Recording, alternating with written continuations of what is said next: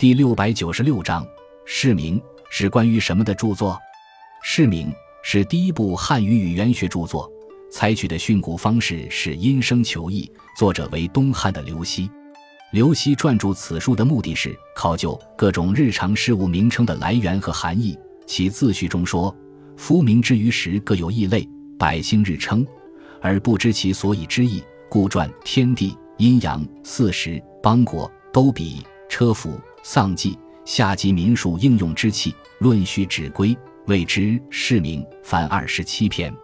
这二十七篇依次是：是天、是地、是山、是水、是丘、是道、是周国、是形体、是姿容、是长幼、是亲属。是言语，是饮食，是彩帛，是首饰，是衣服，是公事，是床帐，是书器，是典义，是用器，是乐器，是兵，是车，是船，是疾病，是丧志。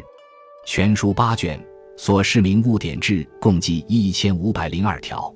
书中名物的分类虽然不尽科学和详备，但是已经很好的反映出当时名物典制的大概。不仅是一部重要的训诂学和语言学著作，在社会学和历史学研究中也有着不同寻常的意义。